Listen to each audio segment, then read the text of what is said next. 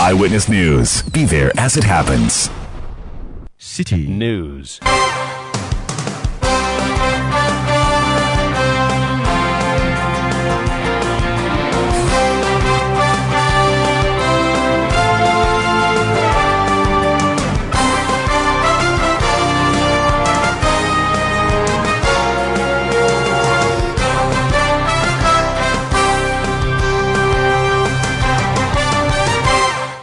Hello, good evening, and welcome to Eyewitness News live from our studio here at number 11, Dr. Malta in Adabraka, Accra.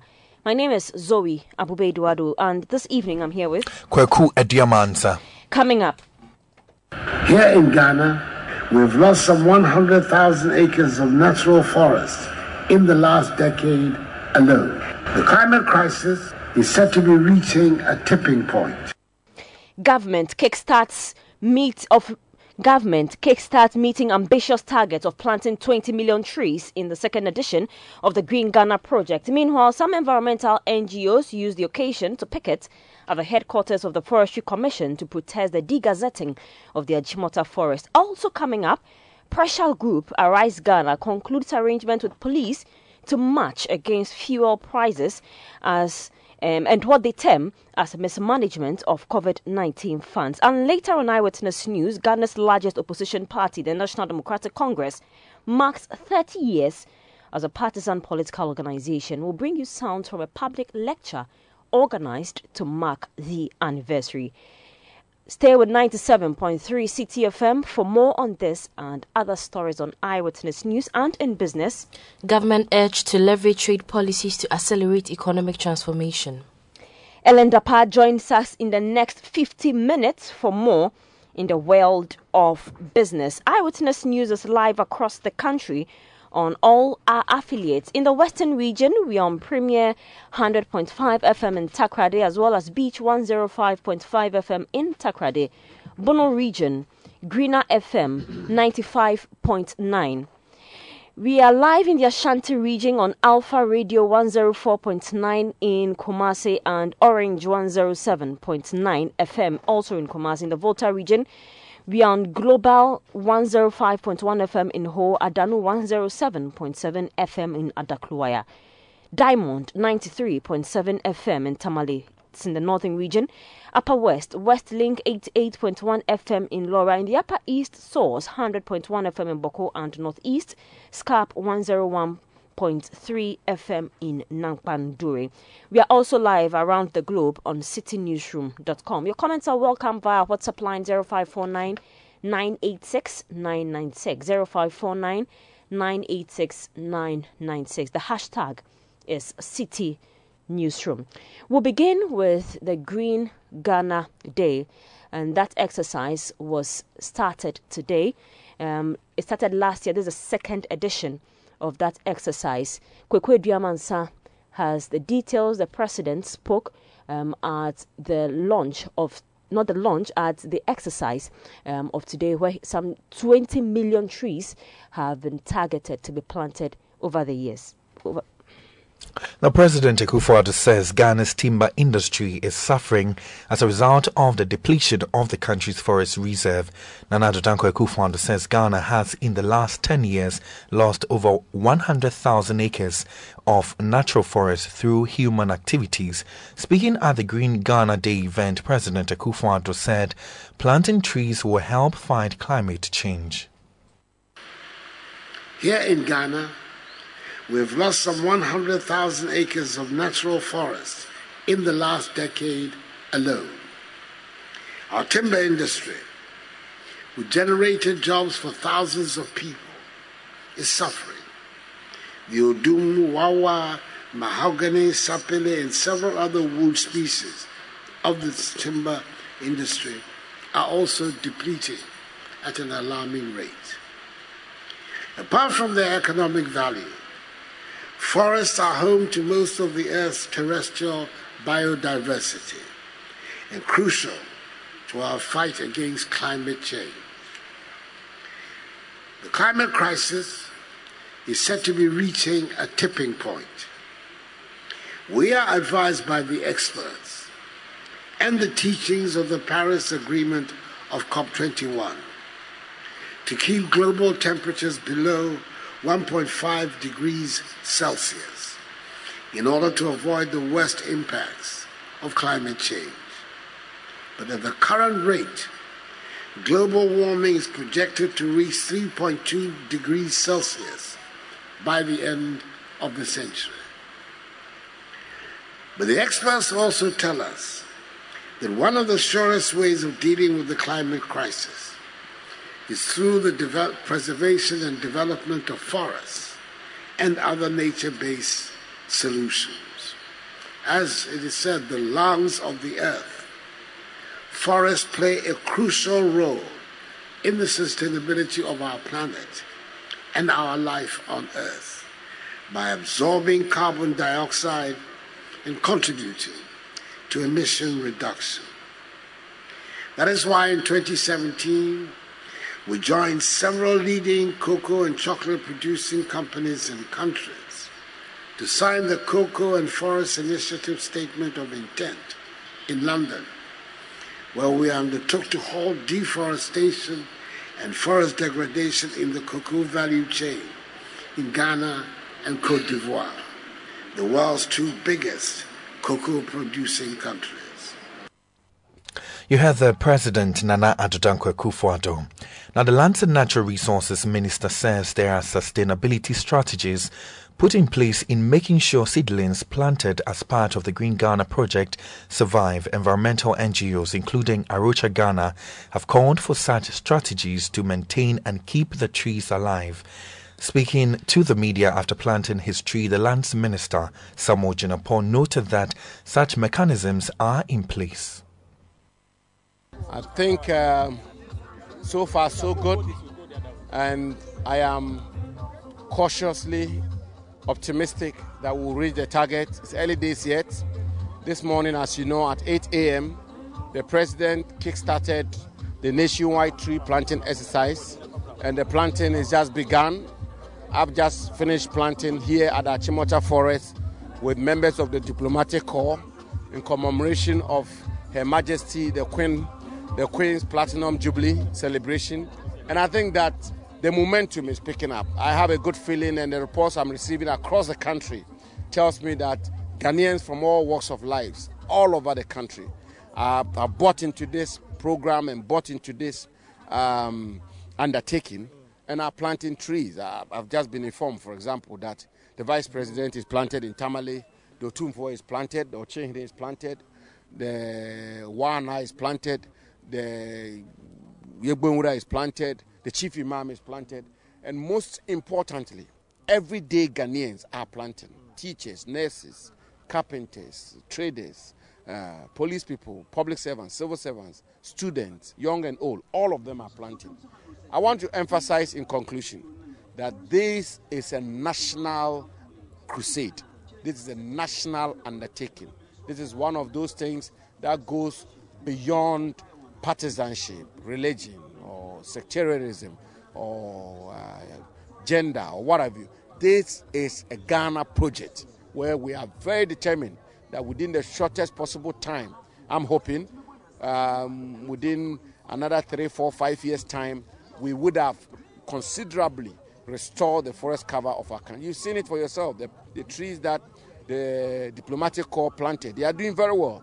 And, and, and, and, and that obviously is an impetus and it's a testimony that this initiative, this concept, this program is worth our while. So let's continue to plant. Uh, it's still early days. Let, let's plant all day and make sure that we exceed the target of 20 million trees today. The planting is one thing, monitoring is another. What plans are we putting in place to leverage on technology in our monitoring system? Yeah, the monitoring is, is more important than even the planting actually, because if you plant and you don't monitor, um, um, you would have uh, engaged in an exercise in futility. And indeed, the Forestry Commission and the ministry has a very robust framework of ensuring monitoring, evaluation, and, and, and making sure that we have the architecture which will ensure that these trees survive. And, and I'm very happy to report that last year's tree planting exercise, the Green Ghana exercise, 85% or so of them have survived as we speak. And indeed, as I travel around the country, and I travel across the country a lot, I take my I take time off to check how the Green Ghana trees are doing. And I can also confirm the report that the Forestry Commission has come up with that some of the trees are doing well. But we learned some lessons out of last year, which is why this year we are planting 10 million trees in on forest reserves and planting 10 million trees in off forest reserves. And we believe that that will give us a better platform, a better um, uh, situation or contest to be able to monitor these trees. And we are going to enhance our monitoring and evaluation efforts this year. We are going to ramp it up. So, look, this is just great. I mean, everywhere I've been to in the world, and I've talked about this, people get marveled. I mean, I was in Sweden last week, and it was a meeting of all the ministers of lands and forestry across the world. And when I indicated that last year, in a day, we planted 7 million seedlings. I mean, they were just blown away. And this is also in addition to all the other afforestation schemes and programs which are ongoing. So, Green Ghana, let's go planting. Drop the cameras and go and plant your trees now so that we can plant 20 million trees today. Thank you and God bless our republic. You heard there Samuel Jinapor, who is the Lands and Natural Resources Minister in the Ashanti region, the Asantehene Otumfuo II, and the Ashanti Regional Minister Simon Osei Mensah led a tree planting exercise at the Royal Golf Park in Kumasi. Speaking to City News, the Ashanti Regional Minister Simon Osei Mensah called on members of the general public to attach seriousness to the exercise. It's known that Kumasi has the accolade as the garden city of West Africa. And it was because of the greens, the trees people could find around anytime one drove around the city of Kumasi. Uh, we are losing it because most of the trees have been cut down and then now we need to replenish it by planting more trees to get the greens back. The last year we started the uh, Ashanti region, we were giving about 1 million target. We planted around 1.5. This year we've been given a target of uh, 2 million. And I'm very optimistic that uh, we are going to exceed even the 2 million target. We want everybody to get involved in the planting of the trees. Let's all be stakeholders. Let's all join hands to green Ghana. Let's all bring back the garden city of West Africa, which is Kumasi. Simon Osei Mensah is the Ashanti Regional Minister. From the Ashanti region, let me take you to Bimbilla and speak to an employee of the Forestry Commission. His name is Al Hassan Kinja. Now, the youth there um, protested, sort of. They were not happy. They said they have some allowances that have not been paid. And so, based on that, they were not going to do what's expected of them. Good evening. Thanks for joining us on Eyewitness News. Hello, Al Hassan. Yes, madam. Okay. So, um, you are an employee of the Forestry Commission. Are you part of um, the, the youth in afforestation? Yes, madam. Okay. Now you have some issues. You have threatened you are not going to ensure the, the survival of the trees. Why why have you yes. taken this stance? Okay, madam. Yes, we spoke to uh, Mr. Aminu Alabre this morning when we went to uh, Green to plant the trees. We tell him, anyway, from Bimbilla to our set is 24 good miles. From there, in and out is 48 miles. And our salaries is not coming. And the salaries once a while. How long? How long has your salary delayed? For how many months? Anyway, last year, they owned us three months, and we thought they would give the arrears back. We didn't receive the three months. At least, if they say they are giving us at least one month that we will go and receive. And we tell them about the items. By now, the snakes are walking. We have not to talk of scorpions. Not all of us are having the Wellington boot, not to talk of the uniform. So we explain all these things and appeal to government for Forestry Commission to look about it, and then we go, we do the work how government is like. Every day we are going there up and down, and a month of our salary is 400 Ghana cedis. Did you say 200 or 400? Pardon me. Did you say 200 cedis or 400 cedis? It's 400 Ghana cedis a month. And it will be sometimes it will reach five months, six months, and we will not take even one month salary. When was the last time you were paid? Pardon me, madam. When was the last time you were paid? Last time, when we took our salary three days ago, one month, 400 Ghana cedis, about, uh, since January up to now. Who have you raised this issue with? Eh? Who have you raised this issue with? To Who have you raised? Have you raised it with any of your supervisors? oh, the supervisors, even one of our CEO is calling Mr. Kalu. He's there. Our director is calling Kalu. So we explain this thing to him. Uh, if the day we are going, we will prepare and come out. A few number will come out. They don't have means to go. No fuel. Now, when you go and buy fuel, 330 cedis to go and come, in fact, you will not reach house. You will not reach home. So, unless you buy fuel, 40 cedis. And if you are buying fuel in and out, 40 cedis can stand is how much? And the salary is not coming. If they were to be paying us every month, then we are uh, collecting 400 cedis. Then they should give us the 400 cedis. That is all. But they will say they are owing new people. So next coming month, they will give three months, two months, and they'll give you one month. What about your problem and your, your money? We don't have means. Only farmers who go there. Sometimes when you go there, they use their uh, uh, maybe the farmers will sack you and say that we should use our own tractors to plow and then plant the trees. If we don't use our tractor, they can now come here to farm and then will come and then destroy their food crops and then plant the trees. That's what they were doing last. Okay, so when was the last time you got a response about your salary issue and then the protective gear you are speaking about? Uh, so this uh, today when MC comes to the work, we just explain everything to MC and then constituency chairman. This is what we do, and then they will sit about it, and we say if so be the case, we ourselves will complain to the head so that national level will know what we are under punishment. We are now under punishment because we can't stop the work and the threat to is not coming. Okay. Did you partake in today's exercise? Today's tree Today planting? exercise, Anyway, maybe uh, Aminu come and cover everything. Maybe uh, when he said it, you people will see it to life. We just come out, go to the uh, the field. We have to plant the trees. We did it very well. Even though our MC and then the constituency chairman and the executive they came there, every everybody has uh, involved to, for us to do the work. So we have done the work. So you did today's work, but you are threatening to boycott the maintenance of the tree. Is that it? Is that it? That is it. And is that going to resolve the issue? I mean, I thought you were supposed to dialogue. The dialogue is not happening. Now you've spoken to the MP and the constituency chairman, and they have said you're going to think about it. Are you going to give them some more time so that um, your issues are resolved?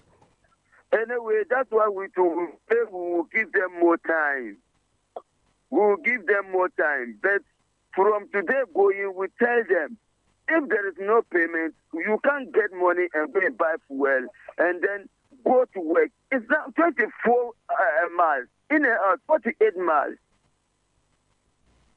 Which in em- and out, 48 from Bimbilla to reserve. Now we have about 53,000 uh, land uh, acres. Are you able to tell how many of you are, are going to um, engage in this boycott or this protest? How many are you? Yes. Okay, we are 304 also. And everyone Those in Bimbilla here.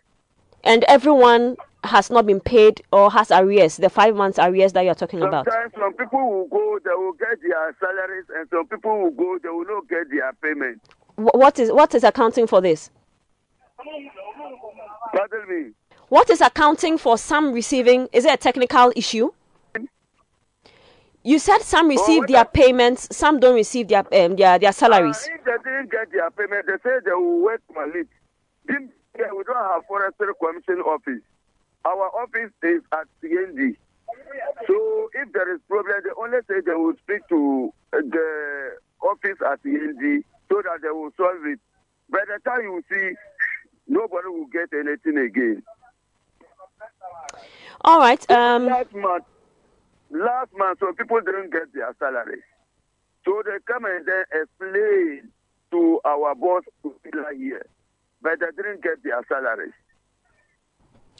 All right. Um, thank you very much for speaking to us. We'll speak to one you of your you your supervisors um, to get a response. That was Al Hassan um, King Jacks, who is an employee of the Forestry Commission in Bimbilla. And you heard him there, the youth in afforestation there. They are in the Nanumba North Municipality. They have threatened to boycott the plant, the maintenance of the tree um, of the Green Ghana project exercise that went on today. Um, their demands are that they haven't been paid for over five months and they do not have the protective gears to do the work they are supposed to do. This is Eyewitness News. My name is Zoe Abubedu. Ado. Still ahead in this bulletin, pressure group Arise Ghana concludes arrangement with police to march against what a fuel prices, the hike in fuel prices, and what they term mismanagement of COVID 19 funds. Please stay with us. We'll be right back. Eyewitness News. Be there as it happens. Let your voice be heard on Eyewitness News on Facebook at facebook.com forward slash city97.3, Twitter at twitter.com forward slash city973, and Instagram at instagram.com forward slash city973 with the hashtag Eyewitness News. You're welcome back to 97.3 City FM. This is Eyewitness News. So, before we took the break, we were speaking to an employee of the Forestry Commission, one of the youth there, and they were not happy with um, the delay in the payment of their salaries and not having the right equipment and gear to, to work. I have been joined by the range manager of the Forestry Commission for the Bimbilla district, Emmanuel Kalu. Good evening, sir. Good evening. I trust you are doing well. Yeah, I'm doing well. Great. Now, we've spoken to um, one of your employees, and he um, has indicated that salaries have delayed for um, quite some time now. Is this something that has come to your attention, the issue of salary delays? Yes, please. Um, is there particular reason for the salaries delaying? Yeah, uh, for a salary delay, it's a nationwide issue, and it's not a Bimbilla is not in, uh, it's not particularly in Bimbilla. It's across the whole country. What? So they are, but they were being paid uh, one month arrears, which is uh, January allowance, just uh, yesterday. Wow! So f- the whole year, February to June, as we speak now, they haven't received any arrears to go about their duties. They only received for this year. They only received the January arrears, which was paid day before yesterday. That's what I'm saying. So from February till June, they haven't received those arrears. Yes, please. And this is something they are complaining about. You said it's a nationwide yes, issue. What yes. what is the um, um, national telling you? What is accounting for this? Because they claim that they are unable to move or shuttle from one place to the other to do their work. Yes, of course. Is this affecting yes. the work in any way? Yeah, it's really affecting the work, um, but we have been pleading with them to exercise patience as management uh, deal with the issue accordingly. How can they exercise patience when they don't have the needed resources to work? Yeah, for the payment, uh, we believe that the payment will, will surely come, the allowance will be paid. And uh, looking at the nature of the work, uh, we this is a rainy season time, and uh, in northern, region, northern region, we have one one rainfall pattern. So if they fail to come to work, it really affects our work. So sometimes we we understand them perfectly, but uh, we plead on them uh, to be patient uh, that their allowance will be paid. Mr. Kalu, it took you six months to pay January um, allowance. You're asking them to be patient. Five months arrears. How how do you expect them to survive? I mean, do you, do you think their con- uh, concerns are genuine, considering the fact that they cannot move? Yeah, um, we don't regard uh, let's say uh, I'm not the one who is responsible for that payment, and we have a, our head office in Accra. I think these issues, uh, they have to address the issue for us uh, without regards of the payment. Okay, they have indicated that they are not going to continue with the maintenance of the trees. How is this going to affect the region? This is a concern. Now we are here to sit with our management to also look at, look into it and uh, give us a feedback uh, as to what to do and what to do next. Okay. Now, when they go out to work, what kind of protective gear and equipment do you give to them? How do they how how do they present themselves to move out to go and work? Yeah, are you talking about in terms of logistics? Or? Yes. Yeah, um, yeah. Some time ago, Wellington boot was supplied, but uh, it's been uh, quite a number of months. Uh, they have not received any logistics, and some also complain about their cutlasses. They have not received quite uh, a good number of months. They had, they haven't, but others have, but uh, some didn't have. Now, you having been able to supply some of these um, essential equipment for them to go about their duties, is this not hampering um, your work in any way? And the fact that government has set that it wants to plant over 20 million trees. Um, I'm not sure how many your region sets or has targeted, but is this not going to hamper your efforts in any way?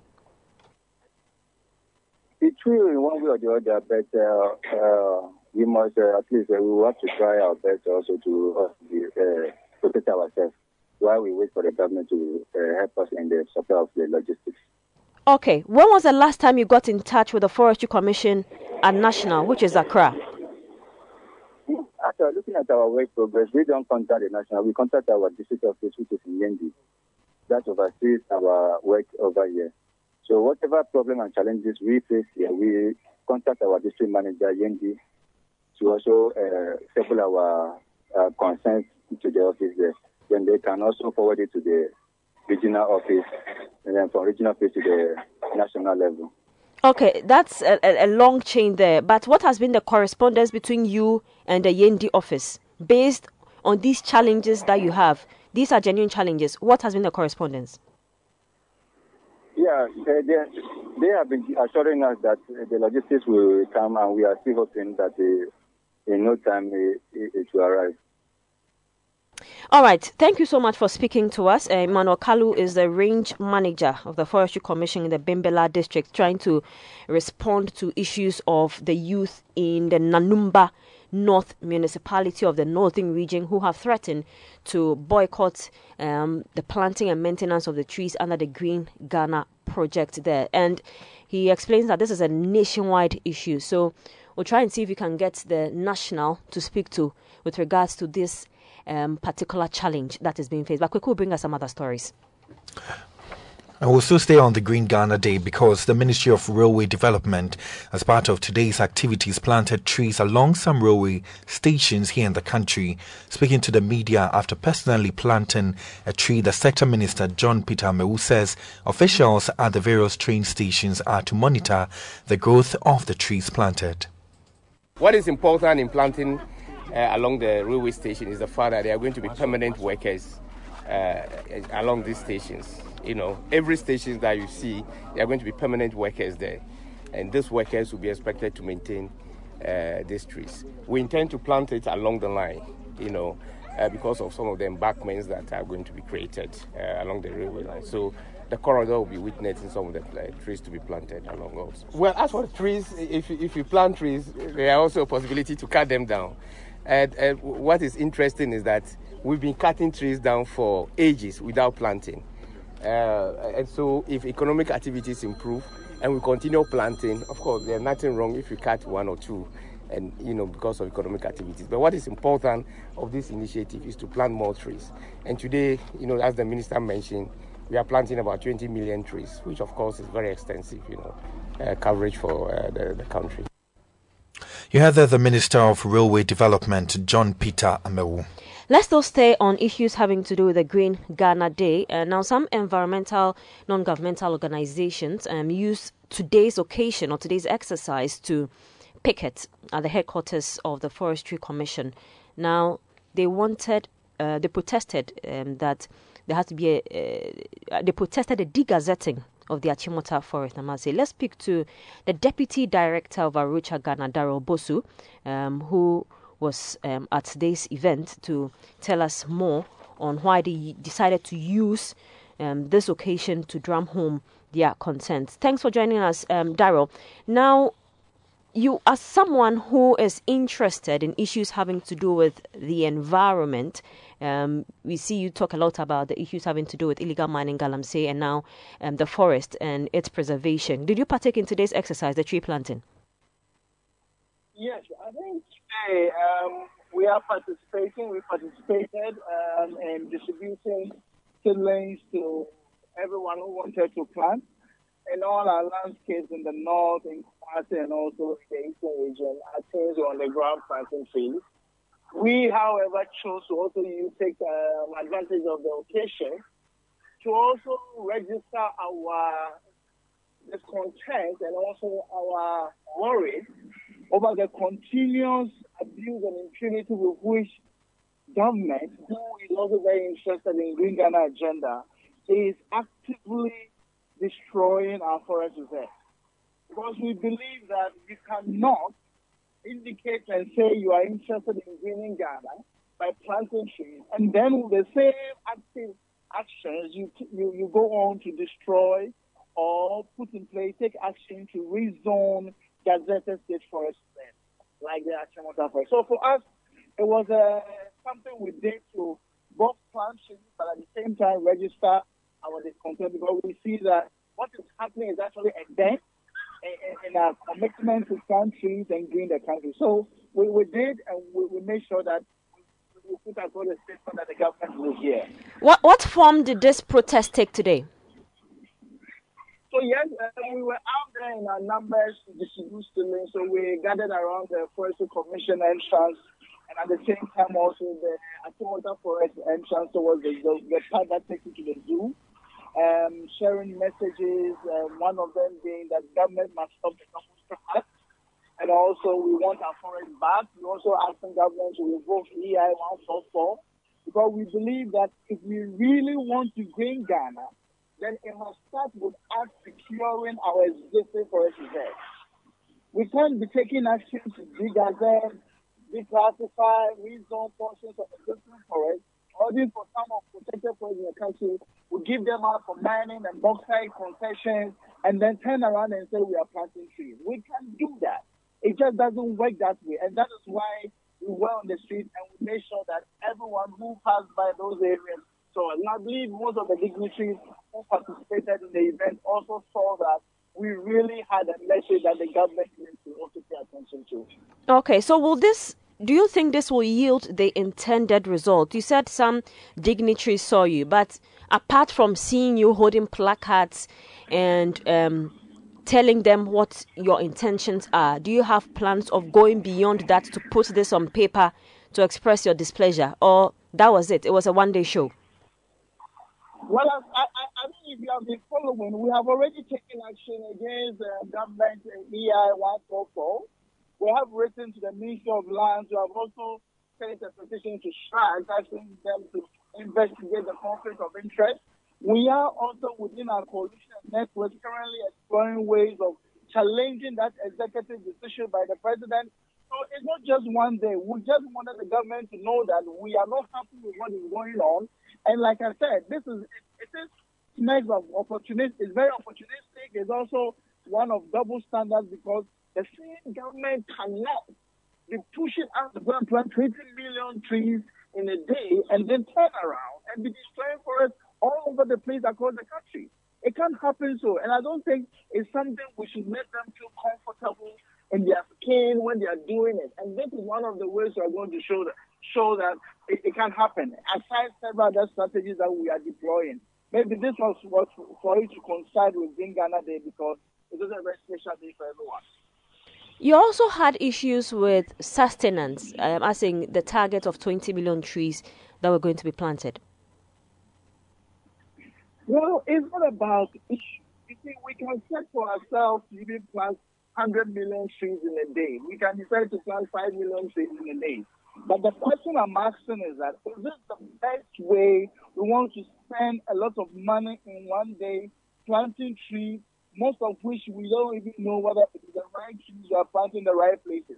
But we are saying that if government has got this much resources to do all this publicity, all this fanfare, to support all the transport in one day and all of that for planting this many trees in a day, we believe that the government should channel these resources to the Forestry Commission, the district offices, for the YEA staff, for the forest guards to do their job of securing existing forests, whilst also undertaking restoration activities in degraded forest reserves. I don't believe that this fanfare is, is, is worth all the effort and the money we are putting in. When on the ground at the district offices, there are challenges in terms of resource allocation and even logistics to do their work to secure forests, which is much more important. So for us, that is what we have. The Green Ghana agenda is great as a, as a policy, but the manner in which we are deploying resources allocation on one day, when it can be given to the institutions that are there to spread it over the whole year, it, it's what we really have a problem. And I think it could be better. And I'm sure um, we, we need to really have a look at this and make sure that government uh, channels resources appropriately.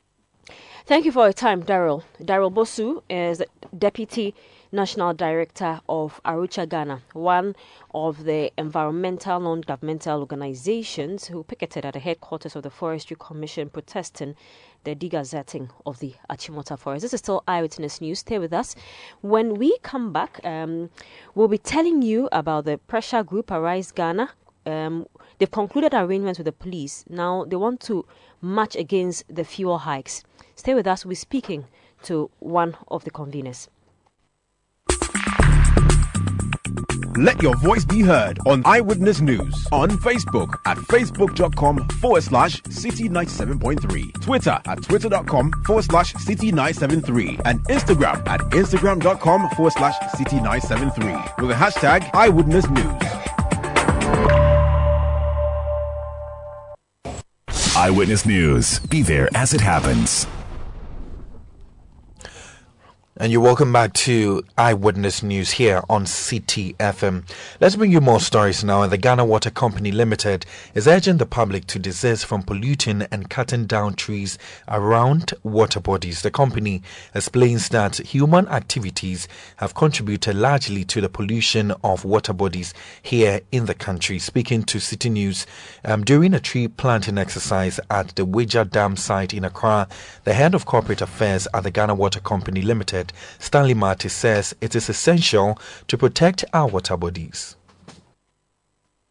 Let us stop the pollution. Let us protect our river bodies. If our river bodies go extinct, our treatment plants will be there, nicely built, and will service the uh, pumps and everything. You see them nicely and functioning very well, great sound and everything but there wouldn't be water to produce.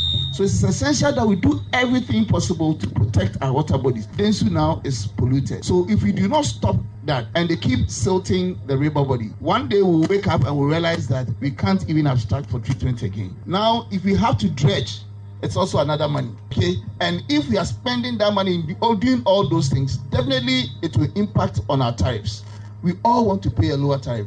I want to pay a lower tariff. I pay water bill, I pay electricity bill. I want to pay a, a lower tariff. But if I want to do that, then it means I have to get involved in this project. Stanley Martey is the head of corporate affairs at the Ghana Water Company Limited. Now, a pressure group, Arise Ghana, um, has planned or intended to have a demonstration. They have issues um, with fuel hikes, uh, the prices in the hike um, the prices um, with fuel, and then they also want to protest against the mismanagement. Um, what they term the mismanagement of the COVID 19 funds. Bernard Mornah is a leading member of Arise Ghana. Good evening, sir. Good evening, Zoe. All right, so we know that you initially had some setbacks with the, with the Ghana Police Service when you wanted to um, hold this protest. What were the setbacks? On the 1st of June, oh, sorry, good evening and good evening to your listeners. On the 1st of June, we had notified the Ghana Police Service in accordance with the Public Order Act of our intentions to manifest a public event on the 28th and the 29th, which will be a non-stop 48-hour demonstration. On the 2nd of July, they indicated to us their unpreparedness. 2nd of June, you mean? 2nd of June, thank you.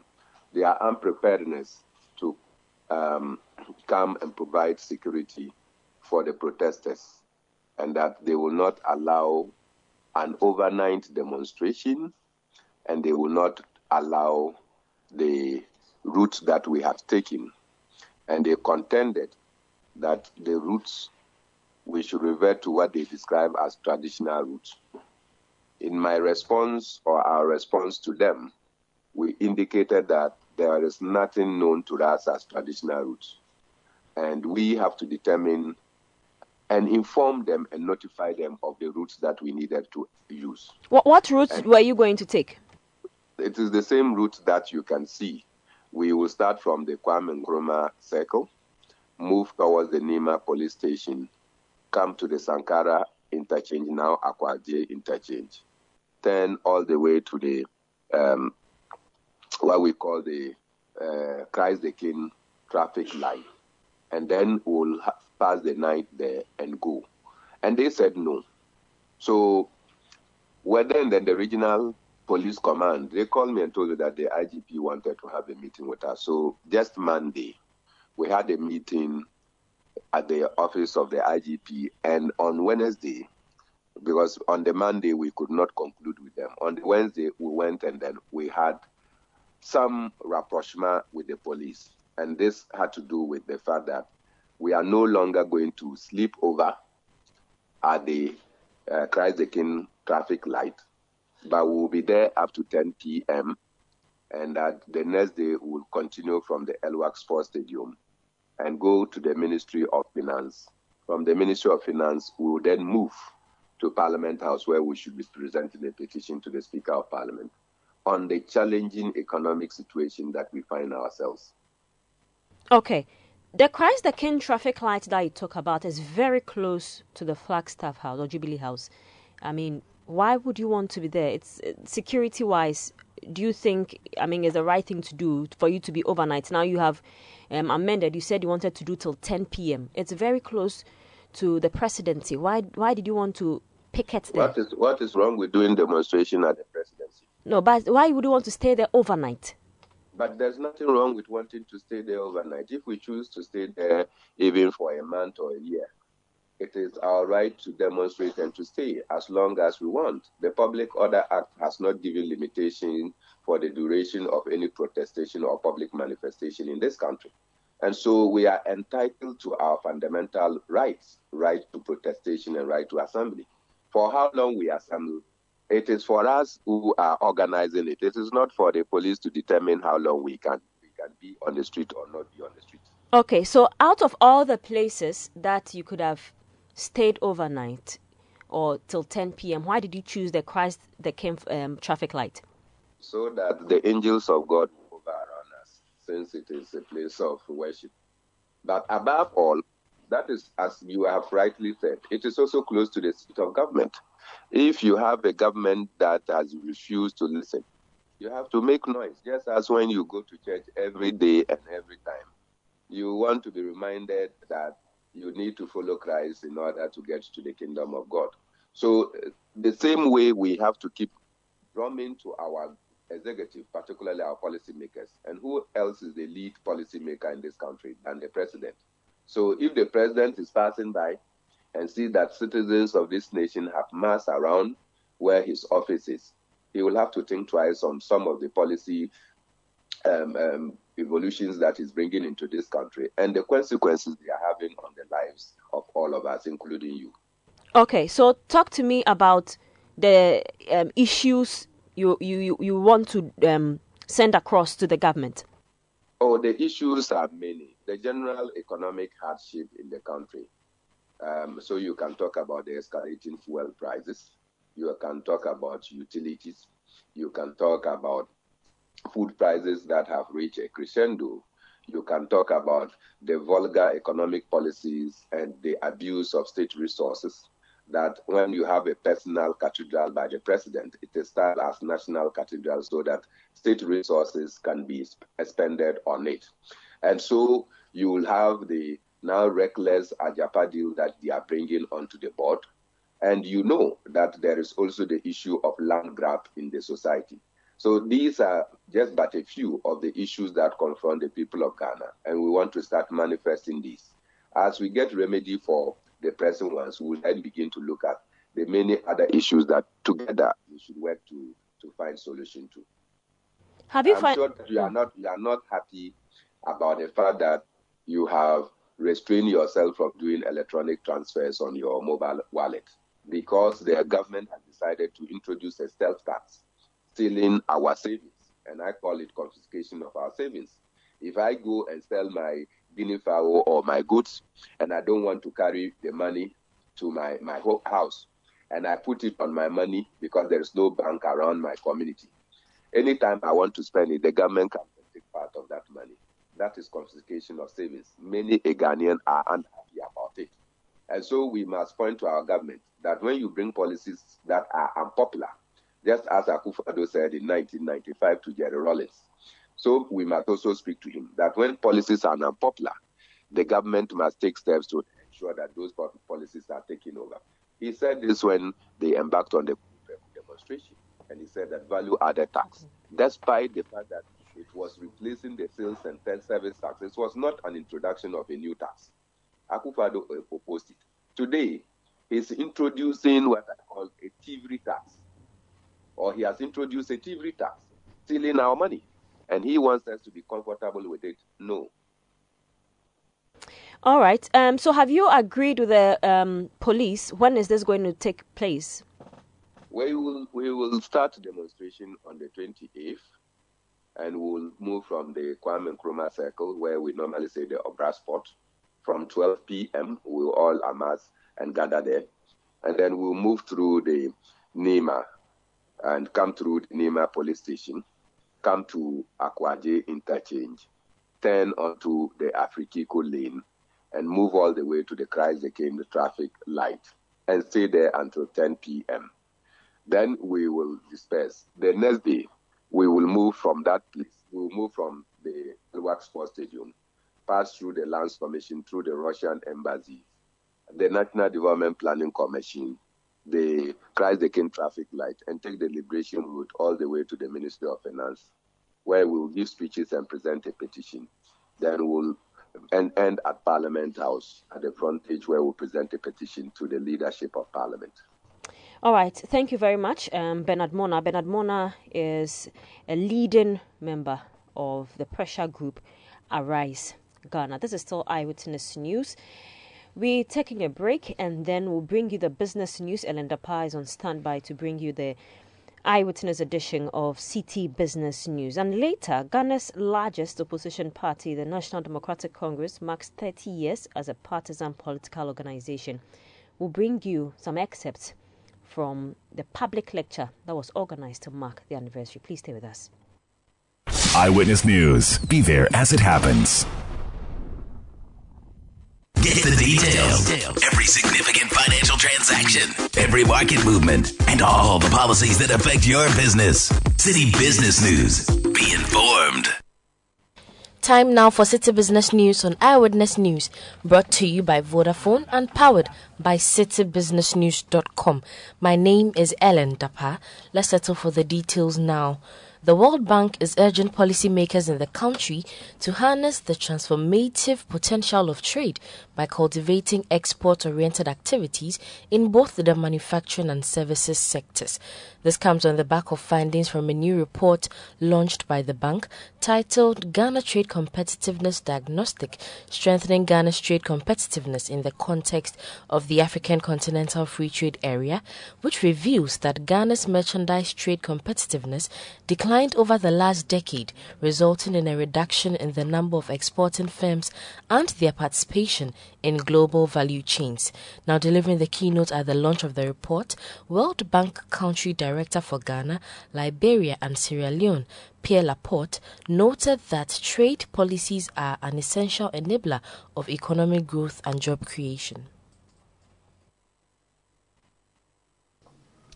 The report examines two different but complementary pathways that could be leveraged to achieve economic transformation, namely manufacturing-led exports and services-led exports. The case of uh, East Asia has often been cited as an example of how manufacturing-led exports contributed to economic transformation and growth in that region. Historically, Ghana has had difficulties in modeling after the East Asian example, not just Ghana, but Africa generally. But uh, the emerging importance of value chains, local value chains, regional, global value chains, as well as the establishment of the Africa Continental Free Trade Agreement, provide an opportunity for policymakers to better strategize the country's industrial policy from the perspective of trade policy. A recent World Bank uh, report has also shown that services trade, especially in the context of strong digital infrastructure, is increasing, create, creating opportunities for economies of scale, innovation, and increased productivity. That is the World Bank Country Director for Ghana, Liberia, and Sierra Leone, Pierre Laporte. Meanwhile, the World Bank has approved an additional financing of $145 million International Development Association credit for the Ghana Secondary City Support Program. This builds on an existing program of support to secondary cities agreed in 2018 and enables the program to scale up to support 35 secondary cities across the country. A statement issued by the World Bank notes that the additional financing will continue enhancing institutional capacity for urban management and providing Im- improved basic urban infrastructure in 35 secondary cities, including the six newly created regional capitals. Away from that, despite initial challenges with the introduction of the electronic transfer levy, players in the e commerce space have revealed that things are gradually beginning to settle. The 1.5% levy of selected electronic transactions, which took effect on the 1st of May, forms part of government revenue mobilization efforts for the year. There were panic withdrawals across the country few days to the implementation of the policy as many switched to cash transactions to avoid paying the levy. Now speaking Citi Business News on the sidelines of the 10th anniversary of Jumia Ghana, CEO of the company, Tolulope Thomas, stated that business is slowly returning to normal. I would say that right now there's been some level of stability um, in the market. Um, the initial time it was introduced, um, it was really tough because some people would adopt to it, some people wouldn't adopt to it. And Jumia as a company is always compliant um, as to that regard. Um, but the one thing we spend more time doing is engaging and educating our consumers that, hey, when you buy on Jumia, you will actually not um, I mean, you would not go through or have to pay the e levy. So we're spending more time educating and saying prepaid transactions are safe, they are secure, and there's no e levy um, that, you, that would affect you. So that's what we've been doing. That was the Chief Executive Officer of Jumia Ghana, Tolulope Thomas. Now, as the Bank of Ghana, along with the Finance Ministry, try their best to reverse the current trend of inflation, stakeholders insist there should be more targeted fiscal policy measures like subsidies for the agriculture sector to check the situation. As at May 2021, Ghana was enjoying the lowest rate of inflation it had recorded in years at 7.5%. A year on, and the national inflation is currently standing at 27.6%. Now, in an interview with Citi Business News, economist with Data Bank, Courage Martey, urged governments to, among other things, check its own overspending tendencies, which ends up contributing to increased liquidity in the system. Now, the next thing is government finances. And I think that this is a time when government would have to prioritize its expenditure. This is a time when government will have to close all the leakages in the expenditure tab. Off budget spendings must not be tolerated anymore. Gone should be the days where the fiscal data is published and discrepancy is amounting to 0.5% of GDP and causing fiscal overruns on the budget. I think expenditure has to become a bit more efficient, a bit more targeting, so that we can really zero in on areas of the problems and profile very optimal solutions to our, to our, to our problems. Courage Martey is an economist with Data Bank, and that's all for Citi Business News on Eyewitness News, brought to you by Vodafone and powered by citibusinessnews.com. My name is Ellen Dapa. Up next is Point Blank. Let your voice be heard on Eyewitness News on Facebook at facebook.com forward slash city 97.3, Twitter at twitter.com forward slash city 973, and Instagram at instagram.com forward slash city 973 with the hashtag Eyewitness News. Hi there, I'm Asantawa. Welcome to Unique Insurance. Let me introduce something interesting to you. As a Unique Insurance motor policy holder, you qualify for a free breakdown towing service. Unique Insurance tows your vehicle at no cost to you, regardless of the type of vehicle and location. We relieve you from the burden of securing a towing service, and it's all for free. All you need to do is have an active motor policy with us. Terms and conditions apply. Drive happy, we got ya. Call, text, WhatsApp me on 05 001 or 0501 for further details on how to enjoy this unrivaled service. Brakes may fail, our insurance doesn't. Unique insurance, where your needs come first. Let your voice be heard on Eyewitness News on Facebook at facebook.com forward slash city 97.3, Twitter at twitter.com forward slash city 973, and Instagram at instagram.com forward slash city 973 with the hashtag Eyewitness News.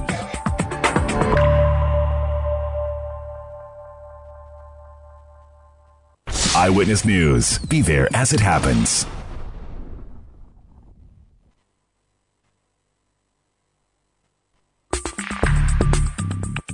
Let your voice be heard on Eyewitness News on Facebook at facebook.com forward slash city 97.3, Twitter at twitter.com forward slash city 973, and Instagram at instagram.com forward slash city 973 with the hashtag Eyewitness News.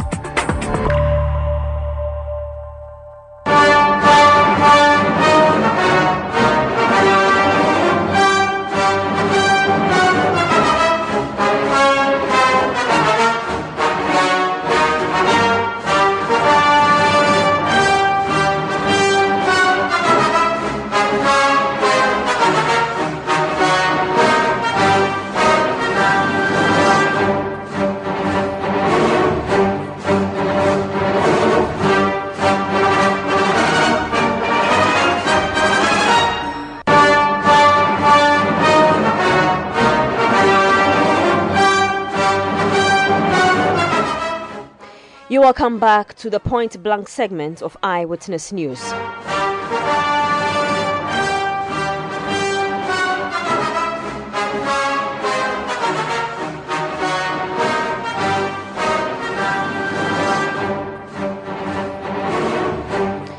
It's some 28 minutes to 7 p.m. Tonight on the Point Blank segment, the National Democratic Congress is celebrating 30 years of existence.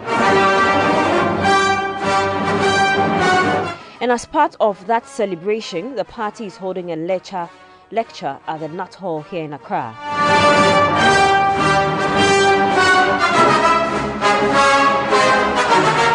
We are going to bring you speeches by some senior members of the party. We'll first begin with the chairman of the Manifesto Committee of the National Democratic Congress, uh, Congress for the 2020 elections, Professor Danso Boafo, who spoke on the work being put in place ahead of the 2024 elections. What happened to the kind of knowledge that we have? We'll go with it, and we'll be sitting here with zero history about where the NDC has been and when the NDC is where the NDC is supposed to go. So much for that. Let me also come back to the issue of ideology. I have already informed you that even though the NDC was founded in 1992, it took 10 years for the party to declare its official ideology as social democracy, which was 2002. You know, why was that the case?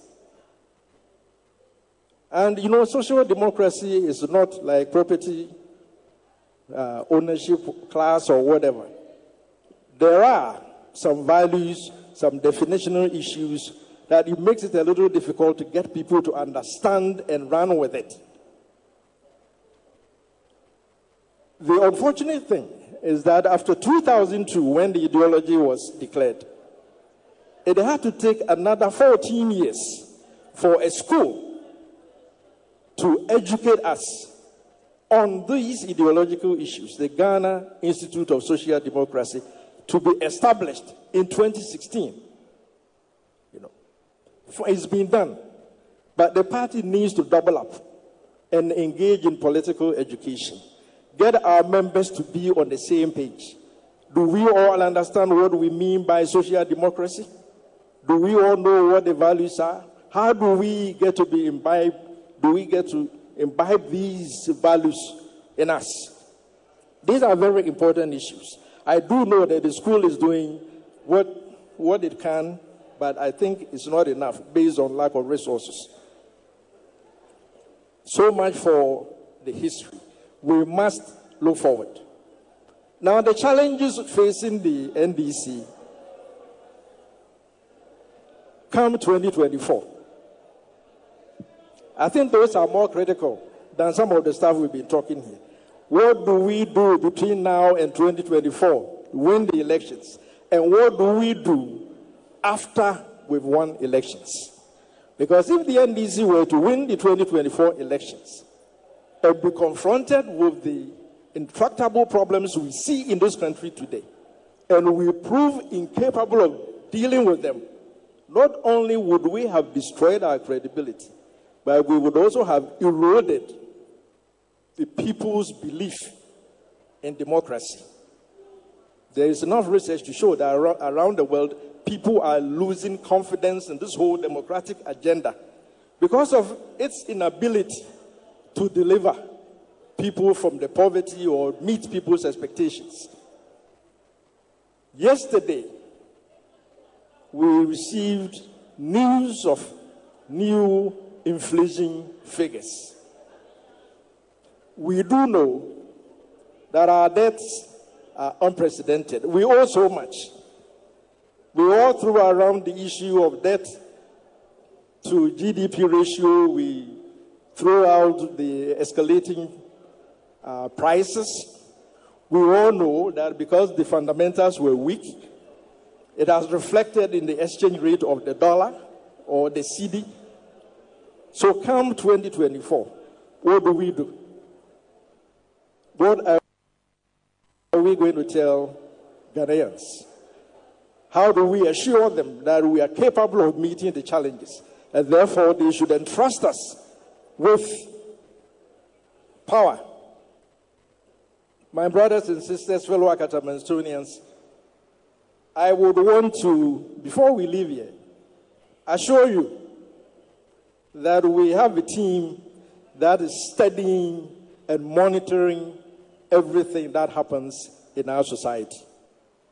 Whatever is being done, from the economy to infrastructure to governance to uh, business, we are studying it and we are preparing solutions for these things. We don't want to wait until 2024 that people begin to ask, how do we deal with these problems? Because society would have changed drastically by 2024. Some of my colleagues who worked on the manifesto in 2020 are here. We've formed a team uh, we call the lab. We've set up several committees that are working on infrastructure, on economy, on tourism, on creative arts, me- uh, medical care, education, SAH, university education. Name it, we are working on it. We are monitoring what is done daily, what the NPP fails to do, what is not implemented right. We know. Some of you will respond that the, 20, the 2020 manifesto, the People's Manifesto, was not implemented because we didn't have the opportunity. And therefore, there may not be any need to rewrite the People's Manifesto. Not quite. The circumstances under which the People's Manifesto was written would have changed dramatically by 2024. The conditions under which the People's Manifesto was written would also have changed dramatically come 2024. So, those of you who have heard some of what the NDC or some of us are doing, what we're doing is we're taking the People's Manifesto and making comparisons with day to day occurrences in our society so that where feasible, where possible, where necessary, we will make the necessary changes, necessary amendments to meet the current, current meaning 2024, 2025 conditions and needs and aspirations of our people at that particular time. So, what may I appeal to those of you with expertise in all kinds of areas to contact us just like we did in the People's Manifesto. If you have any ideas and you want us to know, please let us show. We can't know everything. May I also add that if you decide to join us in this exercise, there is no remuneration. It will be voluntary. You have to have time to come to meetings. You have to have time to analyze documents for us. You have to have time to keep your eyes and ears open so whatever you see or hear in society, you pass it on to us in order to formulate the kinds of policies and programs to meet the kinds of conditions we will face come 2024, 2025, and 2026. Because as I said, should we win in 2025, form a government on January 7, 2025, and I don't see why we shouldn't. And should we fail to begin to show some semblance of readiness to address problems. The same folks who created the problems will turn around and tell the, the impatient population that we told you that these people were not capable of, just like we are saying now. So, whatever they were doing to them, whatever we're saying about them, they will begin to say the same thing about us.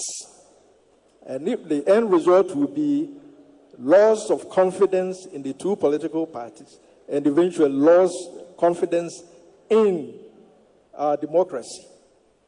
What happens after that, I will not stand here to predict. You and I know what the situation might be. So, my dear and fellow Akatamansonians,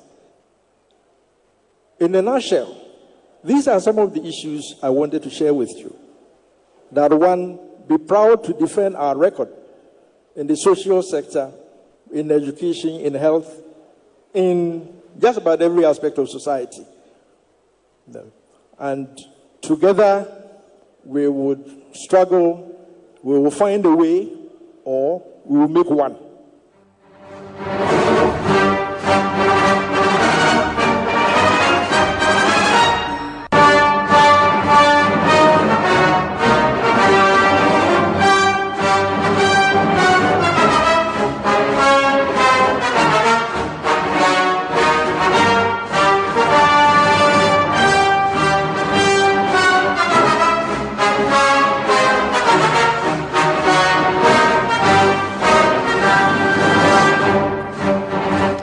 So that was Professor Danso Boafo. He was a chairman of the Manifesto Committee of the National Democratic Congress, the NDC, for the 2020 elections.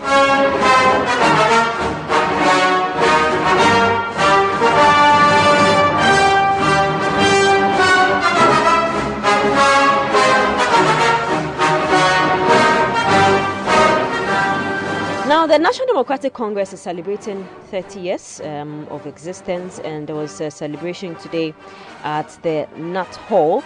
And the theme for today's um, occasional celebration is unity, stability, development.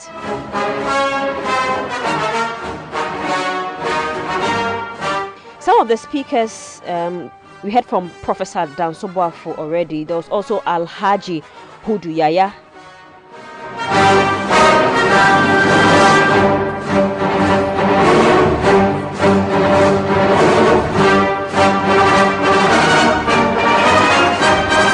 We also um, have on the bill Honorable Ladi Ayamba and Dr. Alidu Seidu.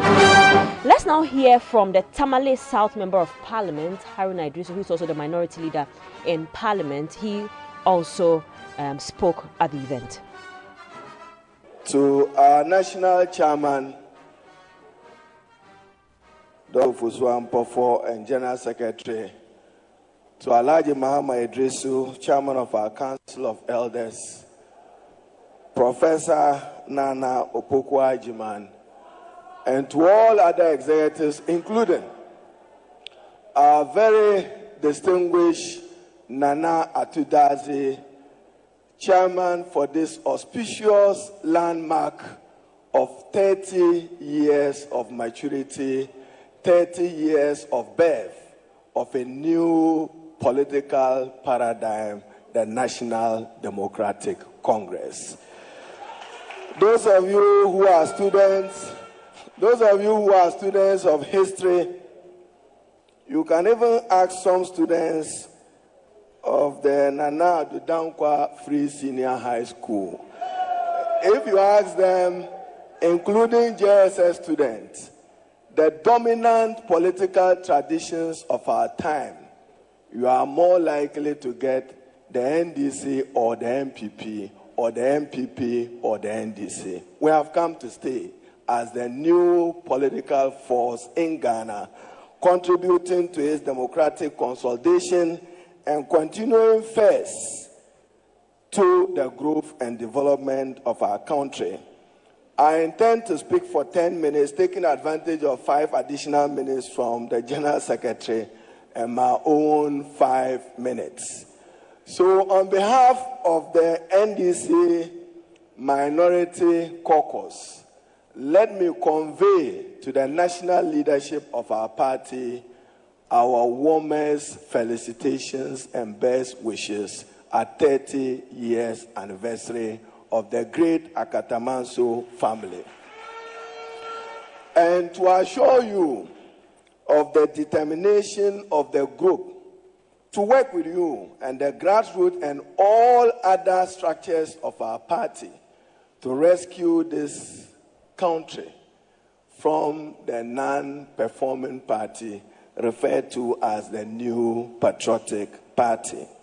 And that we owe it to the memory of our founder and leader, President Jerry John Rawlings, to the late President Mills, and the lives of the late Justice D.F. Annan and Captain retired Kojo Tsikata, and to all those who have made enormous sacrifices from the branches through the district to their, through the constituencies to lay their lives for the formation and eventual maturity of the NDC as a new political force. We say Aiko. And to those of you sometimes very critical of the NDC, let us all remain united. When our national chairman Ofosu-Ampofo was addressing us, he highlighted three values unity, stability, and development. To the Ghanaian people and to the new patriotic party, I say without any fear of contradiction that there is no political party as successful as the NDC under the Fourth Republic. I say without fear of contradiction that there is no political party that has contributed to the economic, social, and democratic transformation of our country than the National Democratic Congress. I heard Professor Danso Boafo attempting to explain to us how the thinking of a national health insurance began, but lately implemented by the new Patriotic Party, to which they take credit. We understand you all right. But at least what we should accept is that the National Democratic Congress have contributed immensely to Ghana becoming a beacon of hope and a champion of democracy in Africa and in West Africa by facilitating and participating in all the best political traditions that have happened from 2001 through 2005 to 2009 to 2024 that we are certain that the NDC will recapture political power. To my colleague members of parliament, the focus should be on how do we join hands with the national executives to increase our numbers beyond 137. At least lessons learned, we now know the value of just one seat. If we had 138, 139, we probably could suffer and demand justice to many other decisions that they have forced through. But at least, as our brand expert Dr. Siri said, the NDC can learn from a brand of a party which is an amalgam of diverse personalities with diverse views from different backgrounds of our country, contributing meaningfully to the social and economic development of our country. I cannot proceed further without also acknowledging how Alhaji Hudu Yahya then recruited a few of us quietly into the NDC by saying, Come and assist me to draft this statement. Little did we know that we will end up also playing major roles as in the party today. I should say that having followed him and Dr. Chambers, it took Ato Ahwoi to then adopt me and my group. So, to many of the young people who are even in parliament today, we owe it to the tremendous purpose and tenacity of Ato Ahwoi and the Ahwoi family in bringing and guiding us. And to the young ones, lessons to learn. Alhaji Muhammad as we are told, have laid his life in the service of our country. At least I've learned one unique thing from him that I may share with you. But at least I was telling our distinguished chairman that I enjoy what Captain Tsikata used to call me to order anytime he was unhappy with the minority leadership. His first question to me would be Haruna, how is the spirit the core of the caucus and the minority group? So, to all of us, at all times, let's ask for the spirit, the core of our party. To what extent are we holding hands together to work together to win political party power to change the fortunes of our country? At least their generation, you see them every day. Now, let me come to the economics of it. Those of you who even say, I had uh, Dr. Seidu from University of Ghana, that's the beauty of intellectual debate. This country, Ghana, owes it to Jerry Rawlings and the NDC of a liberalized economy that allowed for private participation in the economic management of this country and not to the new patriotic party. Historical fact.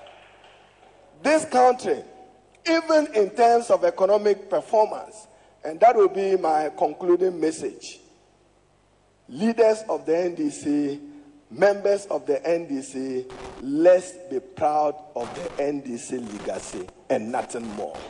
We have an unenviable legacy when it comes even to the performance of the economy. Today, you are talking about inflation at 27%. Under President Mills NDC, we achieve consistently over a long period of time, probably unparalleled, the single digit inflation sustained over a period of time. Under President Mills and the NDC, we achieved the highest growth to the gross domestic product of this country at 14.1%, unparalleled in our country's history. Under President John Dramani Mahama, we achieved unparalleled infrastructure expansion in this country. And I just share a few with you as I end. That is why we say, be proud of our legacy. Whether today Nana Addo Dankwa is boasting about Kumasi Airport or Tamale Airport, the foundation stones were laid by the NDC and by John Dramani Mahama to liberalize and open up this economy for expansive trade. That happened. Don't use only terminal three. Don't use only terminal three as your judgment. At least, uh, I see Prof- Professor Nana smiling. Unlike them, we expanded access to tertiary education. But we didn't go about naming the universities after people. That is what they are very good at. We create the institutions, we expanded access to tertiary education. You can count things, but we're not smart in naming it after persons who have served our party. So probably in future, we will learn from them. My quest for the NDC is that we should remain a party of opportunity. Opportunity for youth, opportunity for women and provide a protective space for our women who may not be able to engage in the rigorous blackmail campaign. But probably working with the national executive, we need to draw a roadmap and a new strategy as to how to determine members of parliament democratically whilst weighing and watering down the influence of money in the choice of our candidates for competitive elections within the NDC. The minority leadership and caucus will be happy to do a fair assessment of our candidates and their constituencies in order to guide future action. At least to General Asiedu Nketia and to Kofi Ato. And that is what warms my heart today. This is not the NDC where Issifu Ali just declared by popular acclamation Kofi Ato elected, Asiedu Nketia elected, without subjecting them to a democratic process. So we have come very far and we need to deepen the values and ethos of democracy within the party, give opportunity to every other person within the party to realize their full potential within established rules and norms established by the party. And more importantly, as was observed, discipline within the party is important.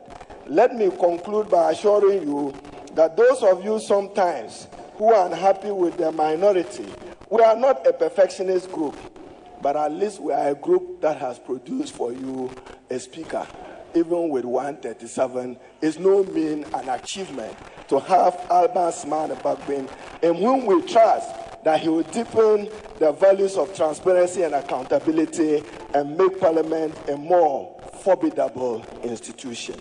But at least even as we celebrate it, let me now come and pick a slide from Dr. Seidu when he talks about predictability of the judiciary. And the dilemma of a political minority of 137. Those of you who are quick to blame the NDC minority for e-levy, e-levy was not introduced by John Mahama, neither was it introduced by NDC, nor introduced by the NDC minority in parliament. Place the responsibility and blame squarely on the non-performing Nana Addo Dankwa Akufo Addo. We have done our utmost best I've seen those of you question even our judgment in going to the Supreme Court. And probably, Chairman, I end on that note. Ghana is a country governed by law. We are very convinced that there is an assault on the rule of law. And as you observe, Dr. Seidu, this is not a country where freedom of expression is respected as it ought to be. This is not a country where media independence and freedoms is respected as it ought to be. This is the first time in our nation's history that the country stands so divided and polarized against a president who is insensitive, who would not listen, who prides himself in borrowing. And I just end on that note that we have a proud legacy. We must be ready to defend the legacy of the party at all levels across the districts and regions of our country in terms of infrastructure, as I observed, if John Dramani Mahama as president was going to borrow as irresponsible as they did, he probably could have tripled the kind of infrastructure they are building today, to which they say that we should give them credit. At the time of leaving office, we left a national debt of 120 billion, today billion. and GDP, 81% of our national debt is used in servicing GDP. And they will tell you that they are better managers of the economy.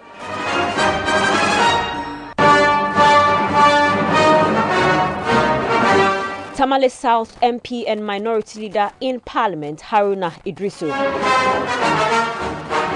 And in tonight's edition of Point Blank um, on Eyewitness News. You are speaking on the occasion of the 30th anniversary of the NDC at the Nat Hall here in Accra. My name is Zoe Abu-Baidoo Addo, show produced by Sixtus Sudong Ulo Anas Seidu, um, Bevlin Landing with support from Fred Tete Jabano. Technical assistance from Daniel Squashi.